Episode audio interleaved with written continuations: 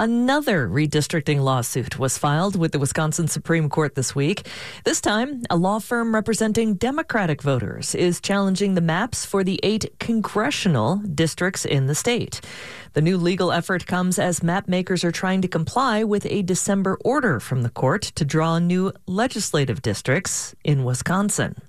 UW Madison political science professor Barry Burden tells WUWM's Chuck Quirmbach that he's surprised at the timing of the congressional case.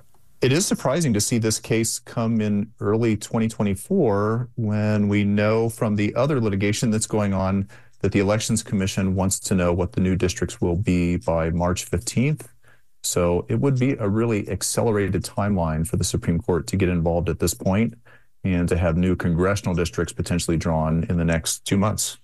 I think the suggestion from the plaintiffs in this new case is that the state Supreme Court opened the door to taking another look at maps when in December the court said, yes, we need new state legislative maps. It does seem that the Supreme Court set the stage to essentially invite plaintiffs to bring a challenge against the congressional districts. You know, the justices in their ruling just before the Christmas holiday struck down the state legislative districts, saying they were adopted based on a standard that doesn't exist in Wisconsin law. And that's the idea of least change or wanting to alter the existing districts drawn by the legislature as little as possible. But the justices reasoned that that was essentially a baked in advantage for one political party. The districts also had some other problems, especially the contiguity of the districts. And they said least change was not a workable or appropriate standard and ought to be scrapped and the districts drawn anew. So the plaintiffs in this congressional case are now saying if that's the case with the state legislative districts, then it's true with the eight House districts as well. Which Wisconsin districts do you think Democrats are most likely to want to change for this summer and fall?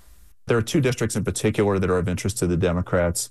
The first congressional district in the southeast corner of the state, represented by Brian Steil, and the third congressional district, represented by freshman Representative Derrick Van Orden, those are the two most competitive districts in the state. Republicans won them, but not by a lot. Other statewide races, like the race for governor in 2022, suggested they might be winnable for Democrats, even with the existing lines. If new lines were drawn, they might really become competitive and give Democrats a shot at getting back to a 4 4 split in the state delegation. Yeah, in the first congressional uh, Representative Steils district, there was a couple of years ago a redrawing that gave him more Milwaukee County districts, took away some more Republican county districts, but uh, imagine the Democrats might like to see him get a little bit of the city of Milwaukee or other Democratic areas to the southwest end of the district, maybe. Yeah, both the first and the third lean Republican. So that in expectation, you'd expect Republicans to win by a small margin, but they have been tinkered with over the years to sort of bring in suburban communities or rural communities or take them out. And Steil's district is, you know, encompassing a lot of different kinds of communities, medium-sized cities like Racine and Kenosha, Milwaukee suburbs, rural communities, and some other small towns. And so it would be very possible to alter the margins of that district a little bit and, and really change the politics of the district quite a bit. We're trying not to get ahead of ourselves here as to whether the Wisconsin Supreme Court will take the case, but you know, if they do and if they would rule in the plaintiff's favor, wouldn't that just open the door to an appeal to the US Supreme Court over these congressional maps? There would certainly be an appeal, I think, by Republicans in the same way that they're hoping to appeal the state Supreme Court case dealing with the state legislative districts. But I'm not sure the U.S. Supreme Court would have much to say about this case. It's about state law and the state constitution. You know, the complaint that Republicans made in the state legislative case is that one of the justices, in particular Janet Protasiewicz, should have recused herself because of her connection to the Democratic Party during her campaign. I suppose that would be part of this complaint as well. But it just doesn't seem to me like there's much federal law involved. It's not about the racial makeup of districts, which is often where the feds get involved.